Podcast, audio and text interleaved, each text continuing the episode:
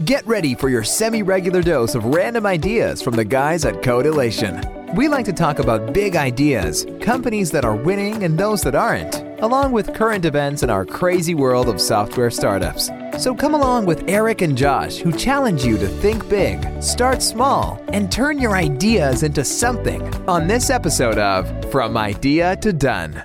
Hey everyone, I'm Josh. And I'm Eric. And this week's idea is holiday shopping in 2020. So, Cyber Monday is on my birthday this year, and it's right after Black Friday and Small Business Saturday. And so, like, I feel like in our lifetime, shopping has just like crazily evolved. And as an app development company, I kind of just wanted to chat about that evolution. So, Christmas is coming.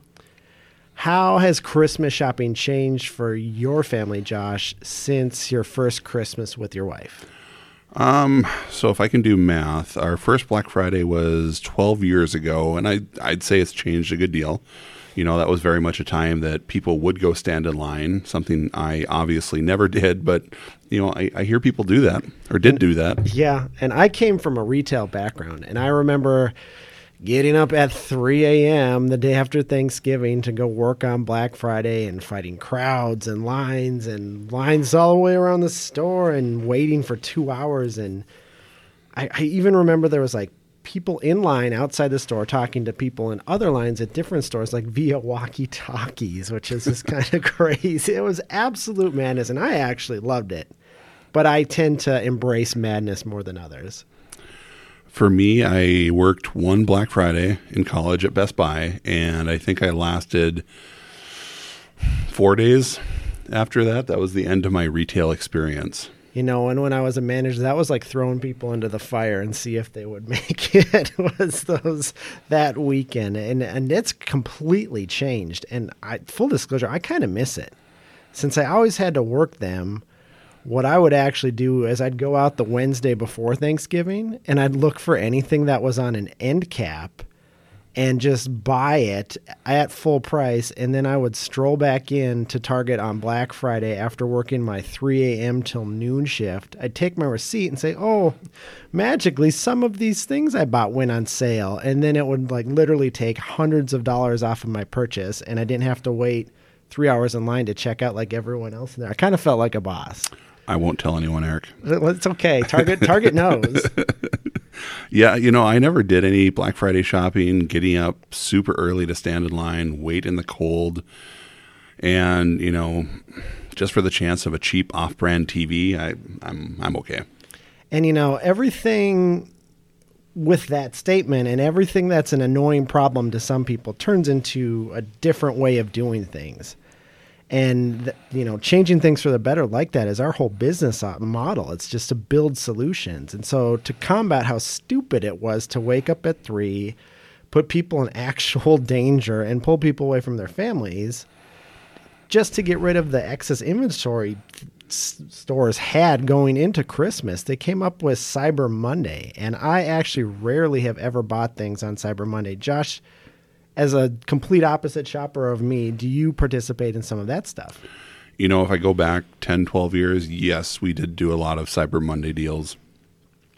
However, you know, now it just seems like any Amazon, Walmart, anyone online can run their own Cyber Monday specials anytime they want to.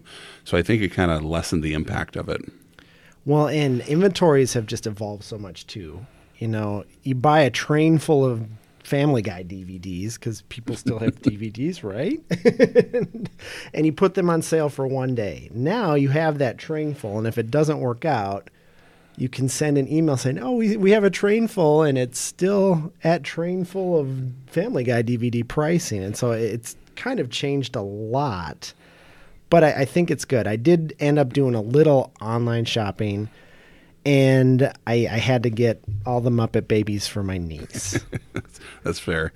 Um, yeah, you know there there is this thing called Amazon. I know you're not a huge fan of, but uh, all these mega companies. I mean, it's okay when we become a mega company, but until then, I I just they they kind of created a new problem though. And I mean, even when Walmart came into places and they ran small businesses out of town, Amazon's business model is doing the exact same thing at like a grosser rate. And that's kind of why I don't like them, to be honest. Yeah, that's that's fair.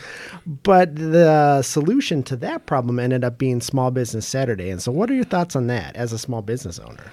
You know, I, I think it's a good thing to. I'm talking out both sides of my mouth here, but I think Mm-hmm. it's a good thing to support small business. I don't personally do as good of a job as I'd like.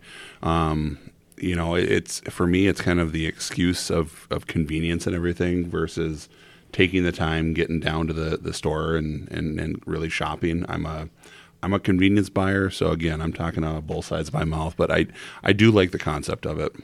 I it's too convenient to do everything, and Mm-hmm. I avoided um, doing the Target contactless pickup until there was a pandemic. And now I don't I don't know if I could go at back, but at the same time, this year's brought its own weird challenges, and so I'm I'm kind of going to get back into asking for gift cards and things from restaurants I like and get video games from our friend CJ. Uh, this is just kind of how I want to do things. So, how are you going to approach shopping a little differently, or will you do it any different?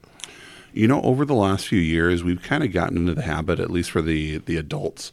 Um, we'll make like a lot of different granolas or candied fruits or homemade chocolates, and that's been kind of a fun thing to do because it is, you know, personal. It's not something we just grabbed off a shelf or um, for the kids. I mean, we still spend too much money on gifts for kids and things they don't need, but Muppet Babies. Yep. They need them.